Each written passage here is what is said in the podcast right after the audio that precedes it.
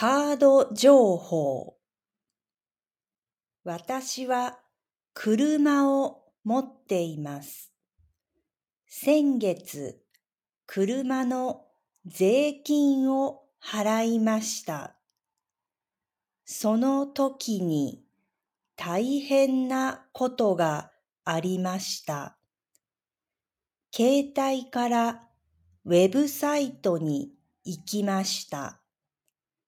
名前や銀行のカード番号などをフォームに書いてお金を払いましたが、それはフェイクサイトでした。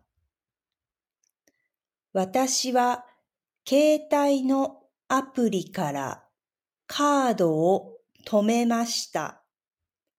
それから銀行に電話して新しいカードをもらいました。